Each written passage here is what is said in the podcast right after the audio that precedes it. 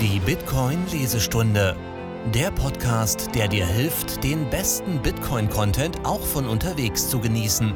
Wir liefern euch Artikel, Essays und mehr im Hörformat. Präsentiert von Aprico Media. Bitcoin ist nicht durch nichts gedeckt. Aus dem Original Bitcoin is not backed by nothing von Parker Lewis erschien am 27. September 2019 in der Serie Gradually Then Suddenly von Unchained Capital. Übersetzt von Stefano, Lektorat durch Junior Mind. Gesprochen von Crit. Entgegen der gängigen Meinung ist der Bitcoin tatsächlich durch etwas gedeckt. Und zwar durch das Einzige, was jede Form von Geld deckt die Glaubwürdigkeit seiner monetären Eigenschaften. Geld ist weder eine kollektive Halluzination noch ein bloßes Glaubenssystem. Im Laufe der Geschichte haben sich verschiedene Medien als Geld herausgebildet, keines davon aus reinem Zufall. Die Waren, die als Geld auftauchen, besitzen einzigartige Eigenschaften, die sie von anderen Marktgütern unterscheiden. In der Bitcoin-Standard wird ausführlich beschrieben, welche einzigartigen Eigenschaften monetäre Güter besonders nützlich als Tauschmittel machen. Zu diesen Eigenschaften gehören unter anderem Knappheit, Beständigkeit, Teilbarkeit, Austauschbarkeit und Übertragbarkeit. Bei jeder Neuentstehung von Geld verbessern die inhärenten Merkmale eines Mediums die monetären Eigenschaften der bereits existierenden Geldform und machen sie überflüssig. Jedes Mal, wenn ein Gut zu Geld wird, wird ein anderes entwertet. Im Grunde genommen verdrängen die jeweiligen Stärken eines Geldmediums die eines anderen. Und das ist bei Bitcoin nicht anders. Im globalen Wettbewerb um Geld stellt er einen technologischen Fortschritt dar und ist der überlegende Nachfolger von Gold und dem Fiat-Geldsystem, die die monetären Eigenschaften von Gold zu ihrem Vorteil nutzten. Bitcoin macht seinen analogen Vorgängern den Rang aufgrund seiner monetären Eigenschaften streitig. Bitcoin ist begrenzt und selten sowie leichter teil- und übertragbar als seine etablierten Konkurrenten. Er ist auch dezentraler und, als Weiterentwicklung, resistenter gegen Zensur oder Korruption. Es wird immer nur 21 Millionen Bitcoin geben und jeder Bitcoin ist bis auf 8 Dezimalstellen oder 100 Millionstel teilbar. Wert kann genehmigungsfrei an jeden, überall auf der Welt übertragen werden, ohne von Dritten abhängig zu sein. Insgesamt sind seine monetären Eigenschaften allen anderen heute gebräuchlichen Formen von Geld weit überlegen. Jedoch sind diese Eigenschaften weder zufällig noch existieren sie im luftleeren Raum. Die Absicherung und Verfestigung der monetären Eigenschaften von Bitcoin geschehen durch eine Kombination aus Kryptographie, einem Netzwerk dezentraler Knotenpunkte, sogenannte Nodes, die einen gemeinsamen Satz von Konsensregeln durchsetzen, und einem robusten Mining-Netzwerk, das die Vollständigkeit und Unveränderlichkeit des Bitcoin-Kassenbuchs sicherstellt. Die Währung selbst ist der Grundpfeiler, der das System zusammenhält und wirtschaftliche Anreize schafft – wodurch die Säulen der Sicherheit als Ganzes funktionieren können. Dennoch sind die monetären Eigenschaften von Bitcoin nicht absolut und werden stattdessen vom Markt mit den Eigenschaften anderer Geldsysteme verglichen und bewertet. Man muss verstehen, dass bei jedem Verkauf eines Dollars für Bitcoin genau die gleiche Anzahl von Dollar und Bitcoin auf der Welt vorhanden bleibt. Alles, was sich ändert, ist die jeweilige Präferenz, eine Währung gegenüber der anderen zu halten. Wenn der Wert von Bitcoin steigt, ist das ein Zeichen dafür, dass die Marktteilnehmer Bitcoin zunehmend dem Dollar vorziehen. Ein höherer Bitcoin-Preis in Dollar bedeutet, dass mehr Dollars ausgegeben werden müssen, um einen entsprechenden Betrag an Bitcoin zu erwerben. Im Großen und Ganzen werden die jeweiligen Stärken der monetären Eigenschaften durch den Markt bewertet. Der Preis ist der Output. Die monetären Eigenschaften sind der Input. Wenn jemand die monetären Eigenschaften von Bitcoin bewertet, stellt sich natürlich die Frage, welche monetären Eigenschaften sind glaubwürdiger? Vom Bitcoin oder vom Dollar? Nun, durch was ist der Dollar oder Euro oder Yen und so weiter überhaupt gedeckt? Bei dem Versuch, diese Frage zu beantworten, wird meist argumentiert, dass der Dollar durch die Regierung, das Militär also, Männer mit Waffen, oder die Steuern gedeckt ist. Der Dollar ist jedoch durch nichts von all dem gedeckt. Nicht durch die Regierung, nicht durch das Militär und nicht durch die Steuern. Regierungen besteuern, was wertvoll ist. Doch ein Gut ist nicht wertvoll, weil es besteuert wird. Ebenso schützt das Militär etwas, weil es wertvoll ist und nicht umgekehrt. Außerdem kann eine Regierung nicht den Wert ihrer Währung diktieren, sondern nur das Angebot. Obwohl Venezuela, Argentinien und die Türkei alle eine Regierung, ein Militär sowie die Befugnis besitzen, Steuern zu erheben, haben sich ihre Währungen in den letzten fünf Jahren erheblich verschlechtert. Das reicht zwar nicht aus, um diesen vermuteten Zusammenhang zu widerlegen, aber jedes Beispiel widerspricht der Vorstellung, dass eine Währung ihren Wert in Abhängigkeit von der Regierung erhält. Jeder einzelne Fall von Hyperinflation sollte Beweis genug für die charakteristischen Mängel von Fiat-Geldsystemen sein. Doch dem ist leider nicht so. Anstatt Hyperinflation als entscheidenden Bestandteil aller Fiat-Systeme zu verstehen, glauben die meisten einfach, dass Hyperinflation ein Beweis für geldpolitische Misswirtschaft sei. Diese vereinfachende Sichtweise ignoriert die monetären Grundprinzipien sowie die Dynamik, die die Geldentwertung in Fiat-Systemen vorantreibt. Während der Dollar als globale Reservewährung strukturell widerstandsfähiger ist, bleibt die Grundlage aller Fiat-Gelder funktionell die gleiche und der Dollar ist lediglich das stärkste von vielen schwachen. Um einschätzen zu können, durch welche Mechanismen der Bitcoin gedeckt ist, sollte man zunächst besser verstehen, durch was der Dollar und alle Fiat-Systeme gedeckt ist. Warum hat der Dollar einen Wert? Der Wert des Dollars hat sich nicht auf dem freien Markt entwickelt, stattdessen entstand er als Teilzertifikat von Gold und anfänglich Silber. Im Wesentlichen war der Dollar eine Lösung für die typischen Beschränkungen der Konvertier- und Übertragbarkeit von Gold. Seine Einführung war mit den monetären Eigenschaften der elementaren Metalle und nicht des Dollars selbst verbunden. Außerdem basierte das System ursprünglich auf Vertrauen. Man nahm Dollars an und vertraute darauf, dass sie in der Zukunft zu einem festen Betrag in Gold zurückgetauscht werden konnten. So werden die Einschränkungen von Gold sowie das letztendliche Scheitern des Goldes als Geld durch das Dollarsystem dargestellt, wobei es den Dollar in seiner heutigen Form ohne Gold nie gegeben hätte. Ein kurzer Rückblick auf die Geschichte vom Dollar und dem Gold. 1900 Der Gold Standard Act von 1900 legt fest, dass Gold das einzige Metall ist, das in Dollar umgetauscht werden kann. Gold ist zu 20,67 Dollar pro Unze in Dollar konvertierbar. 1913. Die US-Notenbank wurde im Rahmen des Federal Reserve Act von 1913 gegründet. 1933. Präsident Roosevelt verbietet mit der Executive Order 6102 das Horten oder Sparen von Gold und verpflichtet die Bürger, Gold zu einem Preis von 20,67 Dollar pro Unze in Dollar umzutauschen. Andernfalls drohen Strafen in Form einer Geldstrafe von bis zu 10.000 Dollar und oder eine Freiheitsstrafe von 5 bis 10 Jahren. 1934 Präsident Roosevelt unterzeichnet den Gold Reserve Act, der den Dollar um etwa 40 Prozent auf 35 Dollar pro Unze Gold abwertet. 1944.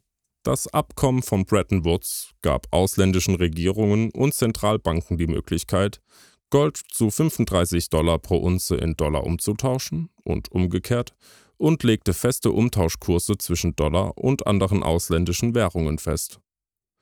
1971 Präsident Nixon beendete offiziell die Konvertierbarkeit von Dollar in Gold und damit das Bretton Woods-System. Der Wert des Dollars wurde auf 38 Dollar pro Unze Gold geändert.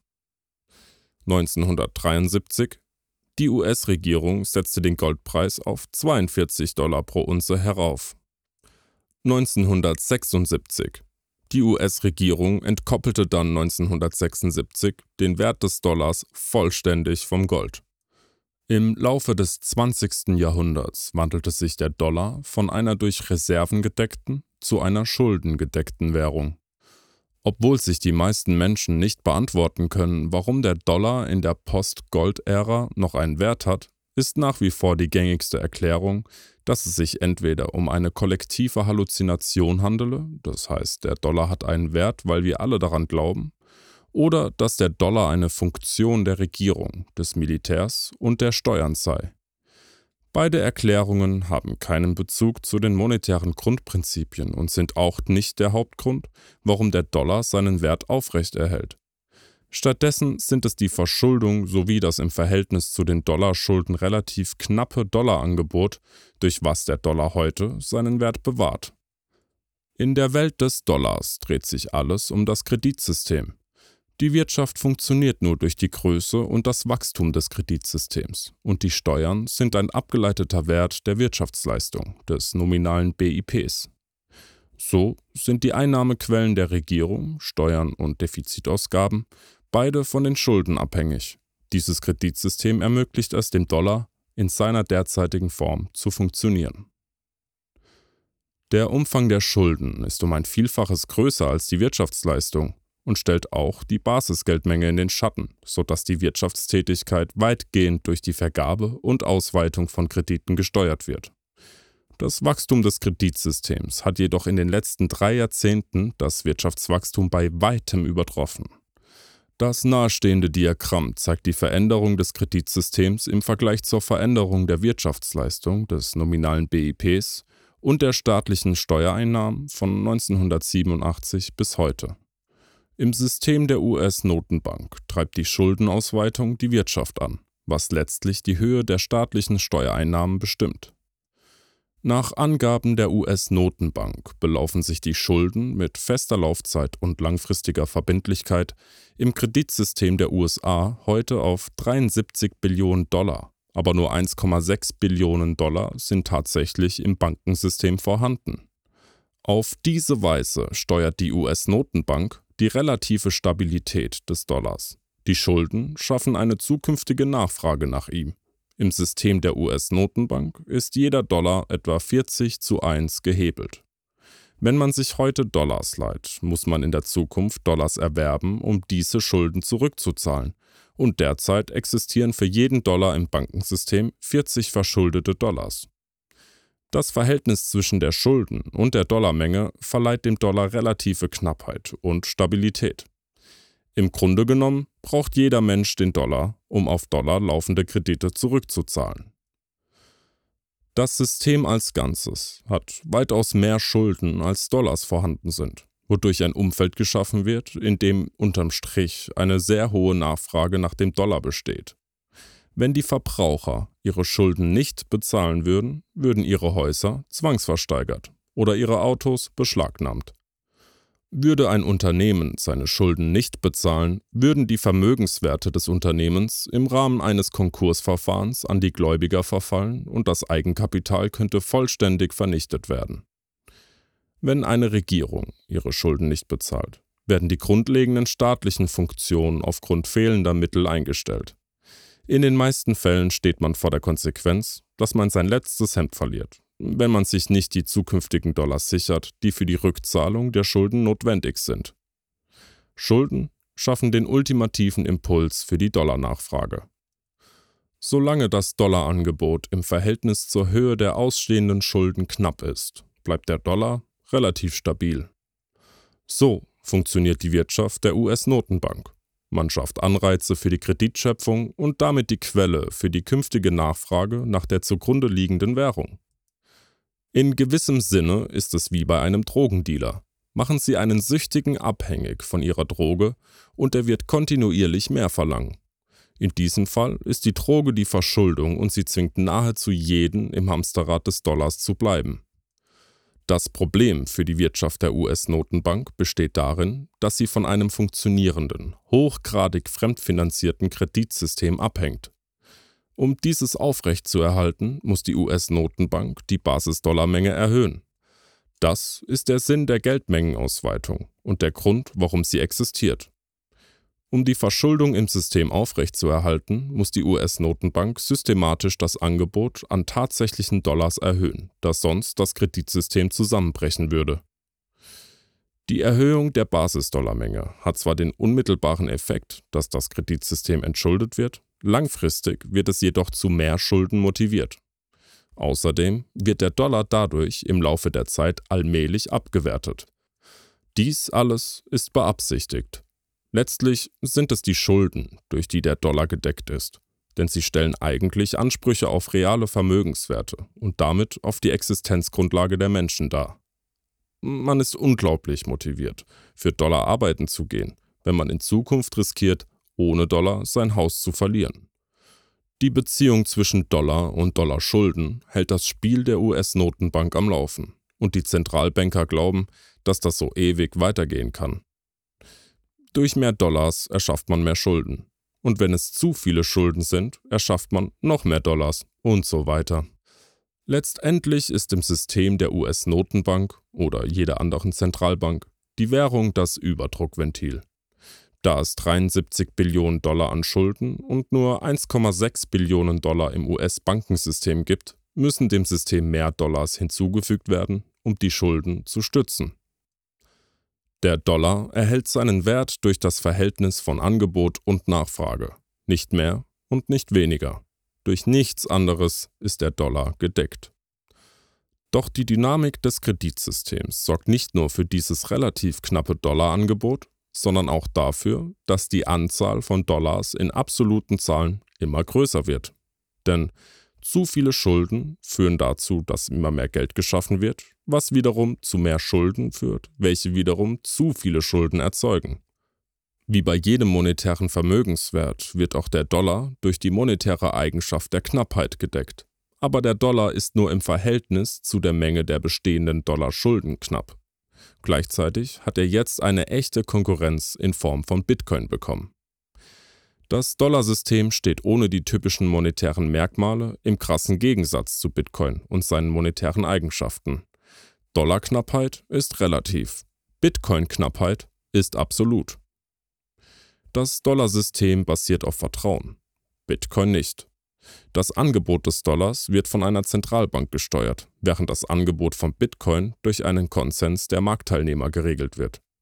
Das Dollarangebot wird immer mit der Größe des Schuldensystems verbunden sein, während das Angebot von Bitcoin völlig unabhängig von Schulden ist.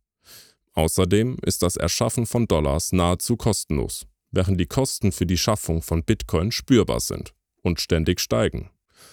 Letztlich sind die monetären Eigenschaften von Bitcoin emergent und zunehmend unmanipulierbar, während der Dollar von Natur aus und immer weiter manipulierbar ist. Geld und digitale Knappheit. Die größte mentale Hürde bei der Bewertung von Bitcoin als Geld ist oft die Tatsache, dass es sich um ein digitales Geld handelt. Bitcoin ist nicht greifbar und auf den ersten Blick nicht intuitiv. Wie kann etwas gänzlich digitales Geld sein? Obwohl der Dollar größtenteils digital ist, ist er in den Köpfen der meisten Menschen weitaus greifbarer als Bitcoin.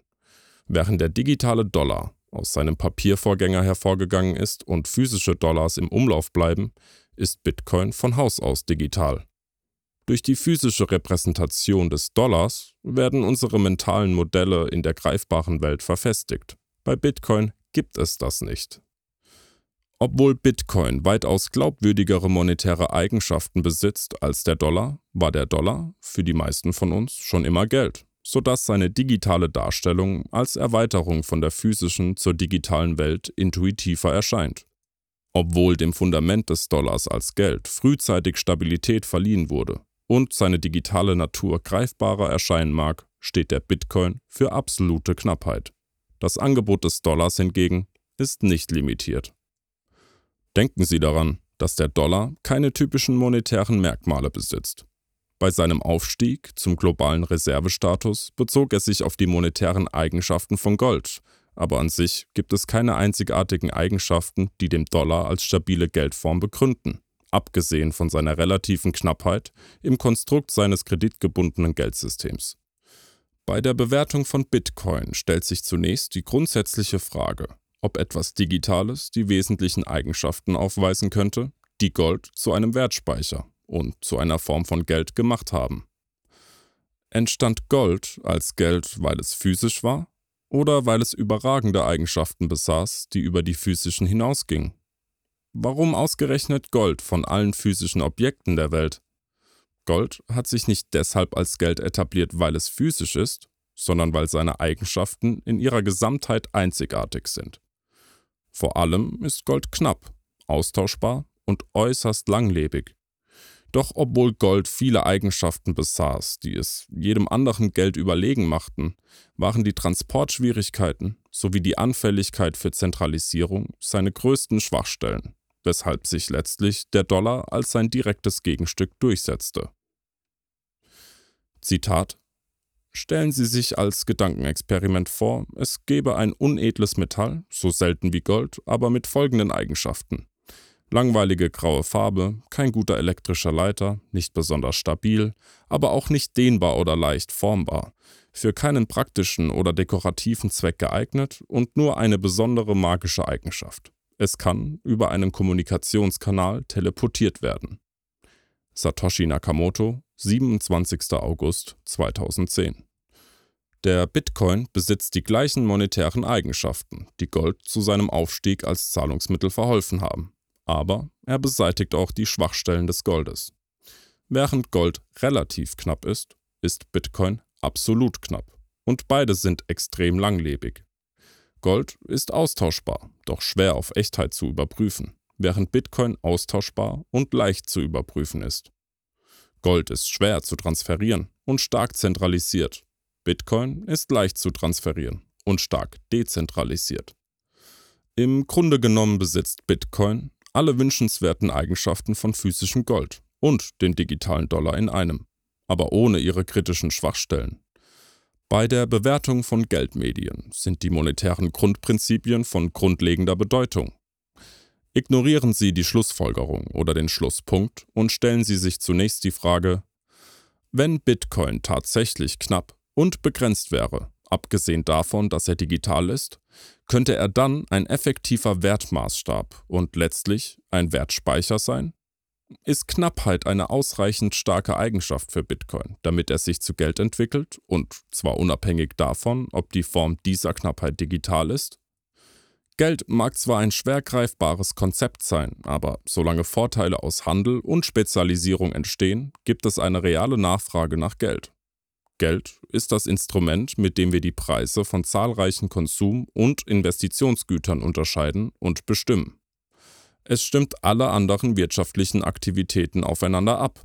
Die absolute Menge des Geldes ist nicht so wichtig wie seine Eigenschaften, knapp und als Maßstab verwendbar zu sein.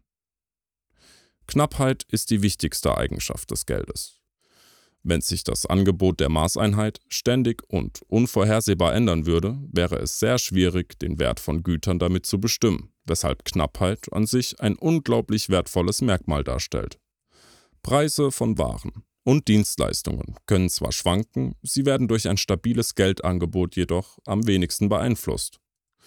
Obwohl es sich um eine digitale Währung handelt, ist der Bitcoin auf absolute Knappheit ausgelegt weshalb er das Potenzial für eine sehr effektive Form von Geld und als Wertmaßstab besitzt. Es wird immer nur 21 Millionen Bitcoin geben. Und 21 Millionen ist eine erschreckend kleine Zahl, sowohl relativ als auch absolut betrachtet. Die US-Notenbank hat erst letzte Woche mit einem Knopfdruck 100 Milliarden Dollar erschaffen. Das sind etwa 5000 Dollar pro jemals existierendem Bitcoin, was in nur einer Woche und von nur einer Zentralbank geschaffen wurde. Wenn man den größeren Kontext betrachtet, haben die US-Notenbank, die Bank von Japan und die Europäische Zentralbank seit der Finanzkrise gemeinsam neues Geld im Wert von 10 Billionen Dollar geschaffen, was etwa 500.000 Dollar pro Bitcoin entspricht. Obwohl Dollar, Euro, Yen und Bitcoin alle digital sind, ist der Bitcoin das einzige Medium, das absolute Knappheit sowie inhärente monetäre Eigenschaften besitzt. Es reicht jedoch nicht aus, einfach zu behaupten, dass Bitcoin absolut knapp ist. Und man sollte dies auch nicht einfach als Tatsache akzeptieren. Es ist wichtig zu verstehen, wie und warum dies der Fall ist. Warum können nicht mehr als 21 Millionen Bitcoin geschaffen Und warum können sie nicht kopiert werden? Warum ist Bitcoin sicher und warum kann er nicht manipuliert werden? Während es unzählige Bausteine gibt, die im Zusammenspiel gemeinsam dafür sorgen, dass Bitcoin ein verlässliches, festes Angebot hat, gibt es innerhalb des Bitcoin-Netzwerks drei Säulen der Sicherheit, die miteinander verwoben sind und durch die wirtschaftlichen Anreize der Währung selbst verstärkt werden. Der Netzwerkkonsens und die Full Nodes für die Durchsetzung gemeinsamer Regelwerke, das Mining und Proof of Work für die Validierung des Transaktionsverlaufs und für die Verankerung der Bitcoin-Sicherheit in der physischen Welt und die privaten Schlüssel Sie sichern die Werteinheit und stellen sicher, dass das Eigentum unabhängig von der Validierung ist. Was Bitcoin sichert? Netzwerk, Konsens und Full Nodes. 21 Millionen sind nicht einfach eine Zahl, die von einer Software garantiert wird. Stattdessen wird der feste Vorrat von 21 Millionen Bitcoin durch einen Konsensmechanismus geregelt und alle Marktteilnehmer haben einen wirtschaftlichen Anreiz, die Regeln des Bitcoin-Netzwerks durchzusetzen. Würde ein Konsens des Bitcoin-Netzwerks beschließen, den Vorrat an Bitcoin über die 21 Millionen hinaus zu erhöhen, müsste die große Mehrheit der Bitcoin-Nutzer kollektiv der Entwertung ihrer eigenen Währung zustimmen, um dies zu tun. In Wirklichkeit würde ein globales und dezentralisiertes Netzwerk aus rationalen Wirtschaftsakteuren, die in einem freien und offenen Währungssystem agieren, nicht kollektiv und mit überwältigender Mehrheit entscheiden, die Währung zu entwerten, die sie alle unabhängig und freiwillig als Vermögensspeicher nutzen. Dies bekräftigt und bestätigt die wirtschaftlichen Anreize, die technische Architektur und den Netzwerkeffekt von Bitcoin. Im Bitcoin-Netzwerk ist ein Fullnode ein Computer oder Server, der eine vollständige Version der Bitcoin-Blockchain für sich oder andere Nodes weiterführt. Fullnodes erstellen auf Basis des gemeinsamen Satzes von Netzwerk-Konsensregeln eine unabhängige Version der Blockchain. Zwar betreibt nicht jeder, der Bitcoin besitzt, einen Fullnode, aber jeder wäre dazu in der Lage, während jeder Node alle Transaktionen und alle Blöcke validiert. Jeder, der eine Full Node betreibt, kann ohne Genehmigung auf das Bitcoin-Netzwerk zugreifen und Transaktionen oder Blöcke übertragen.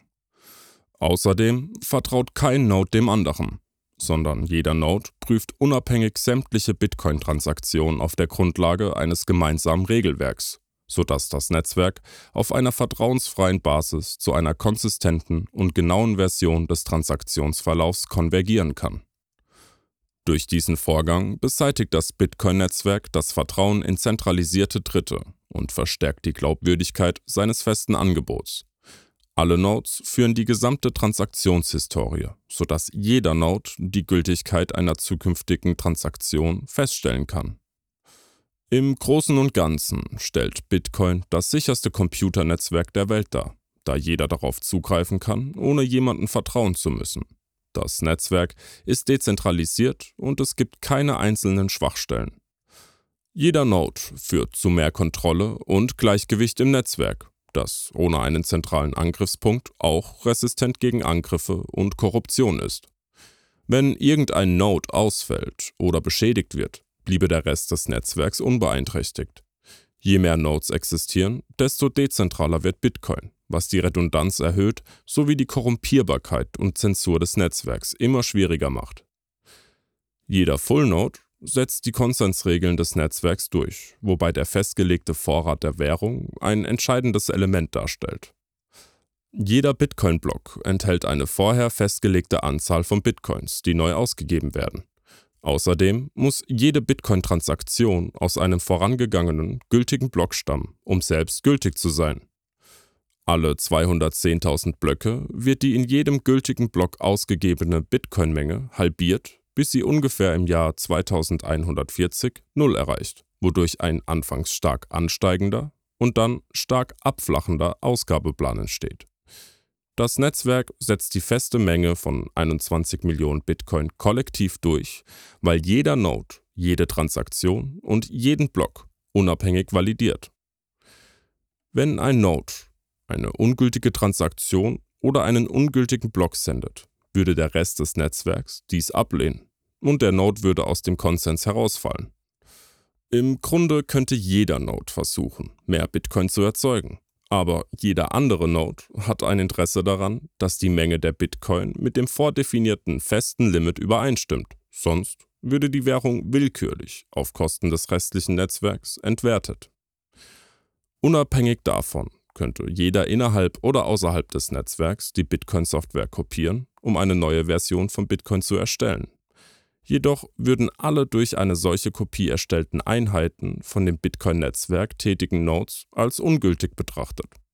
Alle nachfolgenden Kopien oder Einheiten würden als ungültig gelten und niemand würde die Währung als Bitcoin akzeptieren. Jeder Bitcoin-Node prüft unabhängig, ob es sich bei einem Bitcoin um ein Bitcoin handelt. Und jede Kopie von Bitcoin wäre ungültig, da sie nicht aus einem zuvor gültigen Bitcoin-Block stammt. Das wäre so, als würde man versuchen, Monopoly-Geld als Dollar durchgehen zu lassen. Man kann sich noch so sehr wünschen, dass es Geld ist, aber niemand würde es als Bitcoin akzeptieren und es würde auch nicht die emergenten Eigenschaften des Bitcoin-Netzwerks teilen. Wenn man eine Bitcoin Full Node betreibt, kann jeder sofort feststellen, ob ein Bitcoin gültig ist. Jede Kopie von Bitcoin würde sofort als Fälschung identifiziert werden. Der Konsens der Nodes bestimmt den gültigen Zustand des Netzwerks innerhalb eines geschlossenen Systems. Alles, was außerhalb seiner Mauern geschieht, ist praktisch nie geschehen. Was Bitcoin sichert, Mining und Proof of Work. Als Teil des Konsensmechanismus betreiben bestimmte Nodes, sogenannte Miner oder Schürfer, den Proof of Work, also den Arbeitsnachweis von Bitcoin, um der Blockchain neue Bitcoin-Blöcke hinzuzufügen. Dadurch wird die gesamte Transaktionsgeschichte validiert und ausstehende Transaktionen festgeschrieben. Der Prozess des Minings ist letztlich das, was die Sicherheit von Bitcoin in der physischen Welt verankert. Um Blöcke zu finden, müssen die Miner Billionen von kryptografischen Berechnungen durchführen, die erhebliche Energieressourcen verbrauchen. Sobald ein Block gefunden bzw. gemeint wurde, wird er dem Rest des Netzwerks zur Validierung vorgeschlagen.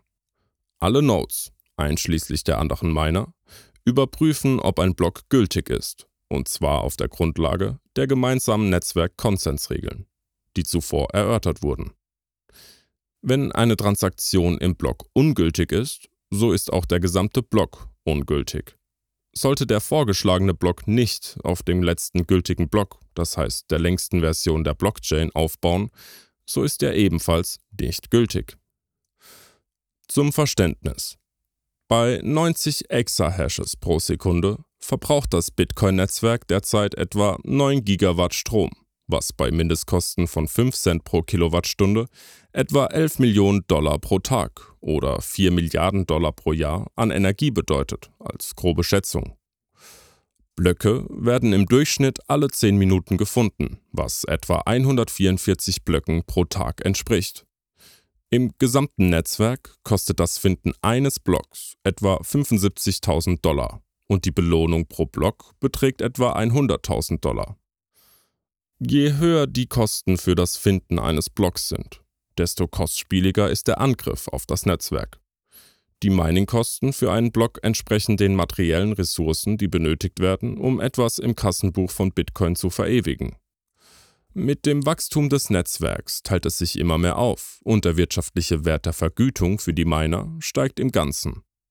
Aus spieltheoretischer Sicht werden durch mehr Wettbewerb und höhere Opportunitätskosten betrügerische Absichten gegen das Netzwerk erschwert. Außerdem wird die geleistete Arbeit der Miner durch alle Nodes des Netzwerks validiert und so eine ständige Kontrolle und ein Gleichgewicht geboten. Nochmal zur Erinnerung. Mit jedem gültigen Block wird eine vorher festgelegte Anzahl von Bitcoin ausgegeben. Das heißt, bis die 21 Millionen Grenze erreicht ist. Diese Bitcoin sowie die Transaktionsgebühren des Netzwerks sind die Vergütung der Miner für die Durchführung des Proof of Work. Die Miner werden also in Bitcoin bezahlt, um das Netzwerk zu sichern. Wenn die Miner die Blöcke erstellen und sie dem Netzwerk vorschlagen, geben sie die vordefinierte Anzahl der auszugebenden Bitcoin als Entschädigung für den Verbrauch materieller Ressourcen der realen Welt an, der zur Sicherung des Netzwerks notwendig ist. Wenn ein Miner als Bezahlung einen Bitcoin-Betrag angeben würde, der nicht mit dem vordefinierten Ausgabeplan übereinstimmt, so würde der Rest des Netzwerks den Block als ungültig zurückweisen. Als Teil des Sicherheitsapparates müssen die Miner das festgelegte Währungsangebot bestätigen und durchsetzen, um entlohnt zu werden. Die Miner haben in Form der Anschaffungskosten und Energieausgaben einen materiellen Anteil in diesem System, wobei ungültige Arbeit jedoch nicht belohnt wird. Ein technisches Beispiel. Die gültige Belohnung, die Miner erhalten, wird alle 210.000 Blöcke halbiert, wobei das nächste Hafening, der technische Begriff, für Block 630.000 oder ungefähr im Mai 2020 geplant ist. Zum Zeitpunkt der nächsten Halbierung wird die gültige Belohnung von 12,5 Bitcoin auf 6,25 Bitcoin pro Block reduziert. Wenn danach ein Miner eine ungültige Belohnung angibt, einen anderen Betrag als 6,25 Bitcoin, wird der Rest des Netzwerks dies als ungültig zurückweisen. Die Halbierung ist nicht nur deshalb wichtig, weil das Angebot an neu ausgegebenem Bitcoin reduziert wird, sondern auch, weil sie aufzeigt, dass das feste Angebot der Währung durch die wirtschaftlichen Anreize des Netzwerks kontinuierlich, effektiv und auf einer völlig dezentralen Basis koordiniert und durchgesetzt wird. Wenn ein Miner versucht zu betrügen, wird er vom restlichen Netzwerk maximal bestraft. Das Verhalten wird durch nichts anderes als die wirtschaftlichen Anreize des Netzwerks bestimmt. Und die Tatsache, dass es dezentral ohne die Koordination einer zentralen Autorität geschieht, macht das Netzwerk nur sicherer. Da das Mining dezentralisiert ist und ein ständiger Konkurrenzkampf zwischen den Minern herrscht, ist es für sie nicht praktikabel, sich abzusprechen. Außerdem existiert ein sehr starkes, vom Mining-Prozess getrenntes Kontrollsystem, weil die geleistete Arbeit der Miner von allen Nodes unverzüglich und praktisch kostenlos validiert wird. Das Mining von Blöcken ist sehr aufwendig, das Validieren der Blöcke jedoch sehr leicht. Im Großen und Ganzen ist das ein grundlegender Unterschied zwischen Bitcoin und den Geldsystemen, mit denen er konkurriert, sei es Gold oder der Dollar. Außerdem wird den Minern die Belohnung für die Sicherung des Netzwerks und die Durchsetzung des festgelegten Mengenangebots ausschließlich in Form von Bitcoin ausgezahlt. Die wirtschaftlichen Anreize der Währung, also die Entschädigung, sind derartig stark, die Bestrafung hingegen derartig hart und dazu noch leicht vollstreckbar, dass die Miner höchst motiviert sind, mitzuspielen und gültige Arbeit zu leisten. Durch das Einbeziehen der konkreten Kosten in den Mining-Prozess, die Berücksichtigung des Ausgabeplans beim Validierungsprozess, der von allen Nodes verifiziert wird, und die Trennung des Minings von den Eigentumsverhältnissen des Netzwerks.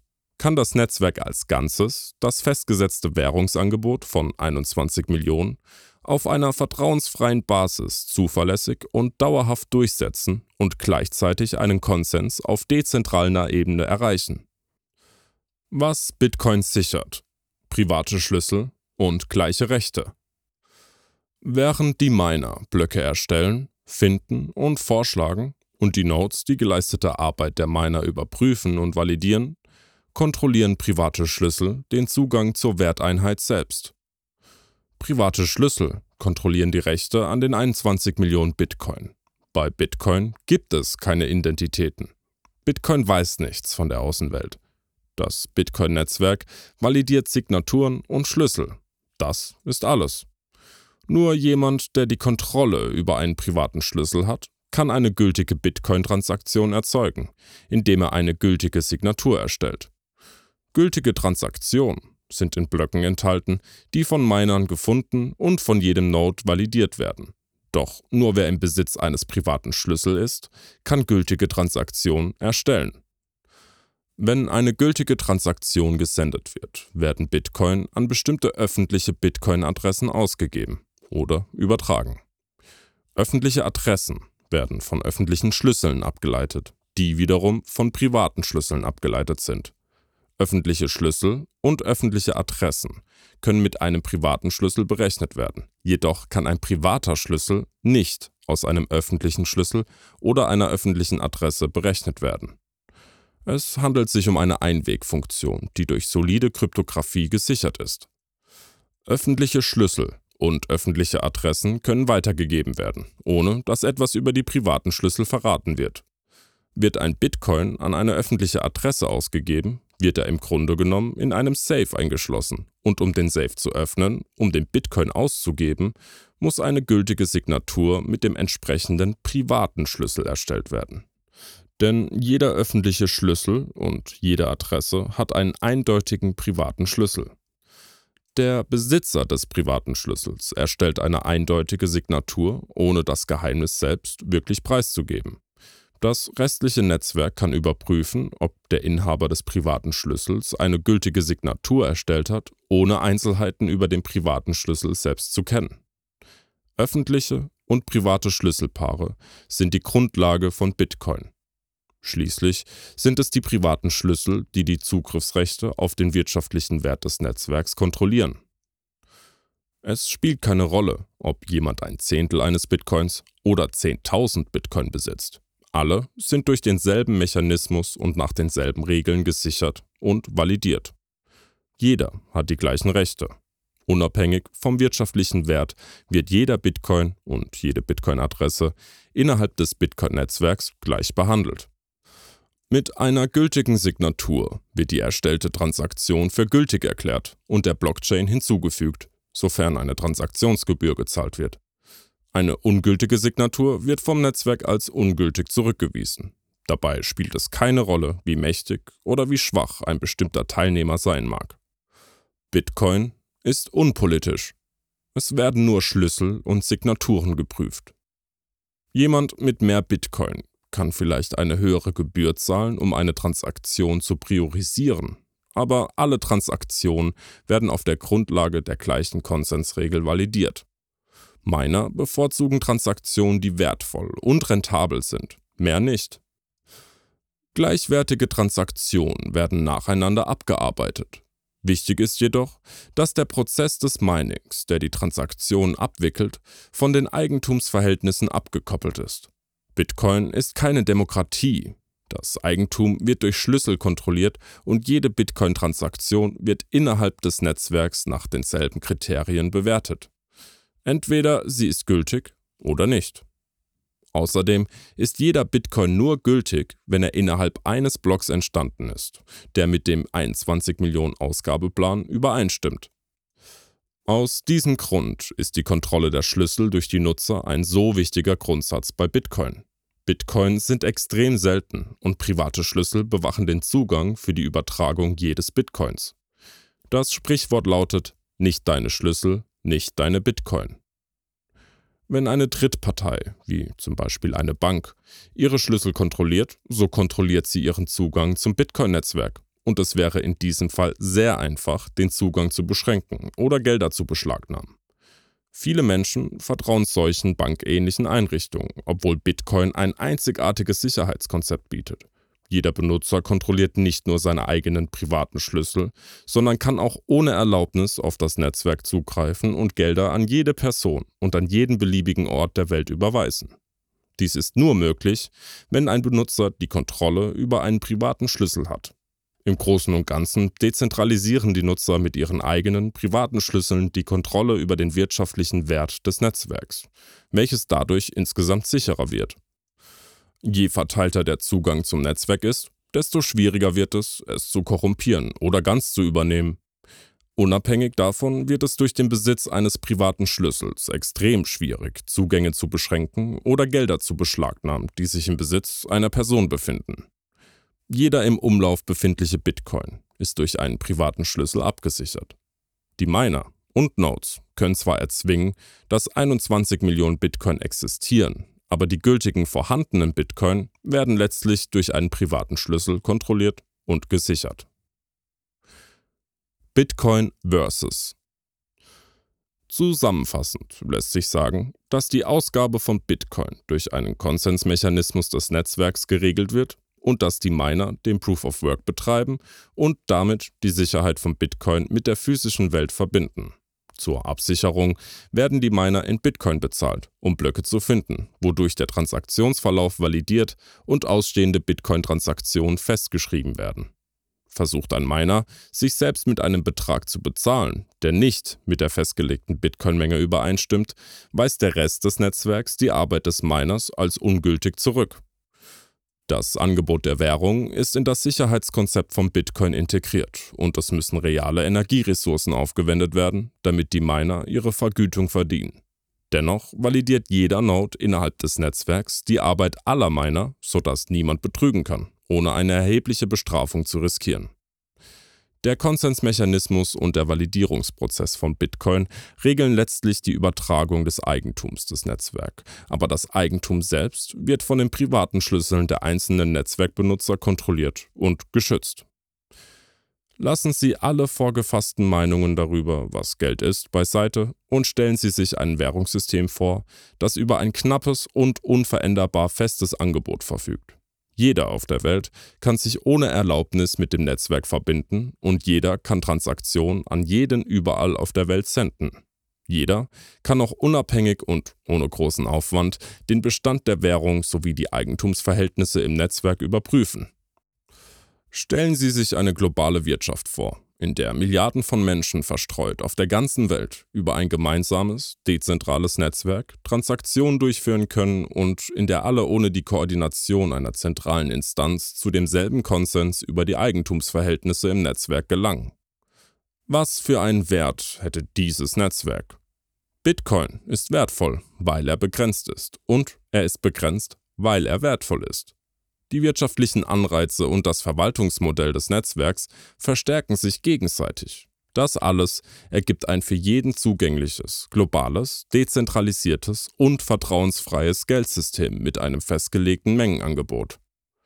Da Bitcoin die inhärenten und emergenten monetären Eigenschaften besitzt, unterscheidet er sich von allen anderen digitalen Währungen. Solange das Angebot an Bitcoin unveränderbar und absolut knapp ist, werden die Zentralbanken gezwungen sein, die Geldmenge auszuweiten, um das alte System aufrechtzuerhalten. Bitcoin wird immer mehr Marktteilnehmer anziehen, wenn sie verstehen, dass die zukünftigen Geldmengenausweitungen nicht nur ein Instrument der Zentralbanken sind, sondern eine Notwendigkeit, um die minderwertige Alternative beizubehalten. Bevor es Bitcoin gab, musste sich jeder standardmäßig diesem System anschließen. Jetzt gibt es mit Bitcoin eine praktikable Alternative. Jedes Mal, wenn die US-Notenbank mit weiteren Maßnahmen zur Geldmengenausweitung antwortet, um das Schuldensystem aufrechtzuerhalten, werden immer mehr Menschen feststellen, dass die monetären Eigenschaften von Bitcoin dem alten System weit überlegen sind, sei es dem Dollar, dem Euro oder dem Yen. Ist A besser als B? Das ist die Bewährungsprobe. Im globalen Wettbewerb um Geld hat der Bitcoin die inhärenten monetären Eigenschaften, die dem Fiat-Geldsystem fehlen. Letztendlich ist Bitcoin durch etwas gedeckt und das ist das Einzige, was jede Form von Geld deckt. Die Glaubwürdigkeit seiner monetären Eigenschaften. Vielen Dank fürs Zuhören. Wenn du die Übersetzer und Sprecher der Artikel unterstützen willst oder dich für Bücher zum Thema Bitcoin interessierst, schau vorbei auf www.aprico.media.